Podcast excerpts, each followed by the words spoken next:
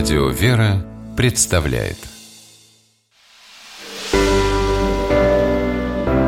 Семейные советы Священник Павел Коньков, настоятель храма во имя святителя Николая Чудотворца в Рязани, руководитель молодежного отдела Рязанской епархии. Считает, что истинного смирения можно добиться, просто собрав детей на прогулку.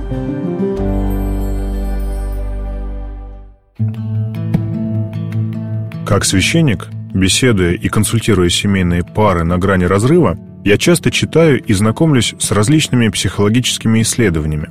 Так вот, во многих статьях, в том числе и православных психологов и специалистов по семейным отношениям, говорится о том, что брак зиждется на двух основных столпах – любовь или хотя бы интерес к друг другу и уважение к личным воззрениям супруга, то есть соблюдение личных границ. Без этого гармоничных отношений не построить. Вроде все ясно, и с точки зрения веры все приемлемо. Об этом, кстати, писали многие святые, апостол Павел, например. Но вот дальше я, честно говоря, был ошарашен. Многие психологи продолжают свои мысли в следующем ключе.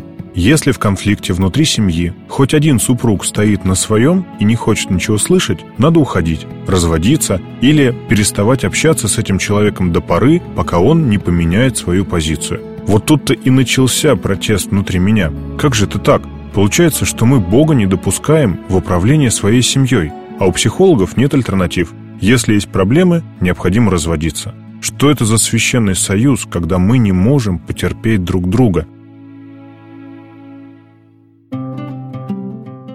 Знаю такой случай. Муж захотел бросить жену и детей и уйти к другой. Некоторое время он скрывал отношения на стороне, а потом тайное стало явным. И вот если бы жена послушала психологов, она должна была отпустить его на все четыре стороны, потому что его сердце было уже давно с другой. Ему собственная жена была неинтересна. Что сделала жена? Она стала молиться об укреплении семьи. Начала вымаливать мужа, одновременно стараясь заинтересовать его собой во второй раз. Сначала он не реагировал. Но спустя некоторое время и он начал замечать изменения. И стиль одежды у супруги поменялся, и в поведении стали чаще появляться женственные ноты – она стала проявлять себя пред мужем больше как личность, как женщина, а не только как хозяйка и мать детей. Как итог, живут вместе и, как мне со стороны кажется, счастливы.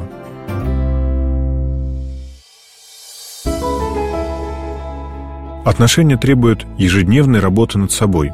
В браке нельзя останавливаться на достигнутом, нельзя расслабляться и жить как тебе удобно – это только в сказках все испытания и невзгоды заканчиваются свадьбой и жизнью долго и счастливо.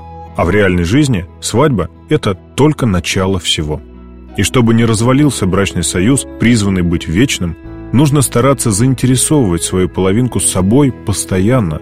Чтобы сохранить хрупкие отношения, должно быть постоянное движение вперед. Без этого с нами будут жить без интереса, в силу привычки. Будьте внимательны друг к другу. Относитесь к супружескому союзу как к творчеству, а к спутнику жизни как к подарку от Бога. Тогда и жизнь будет яркой, гармоничной и радостной. С вами был священник Павел Коньков.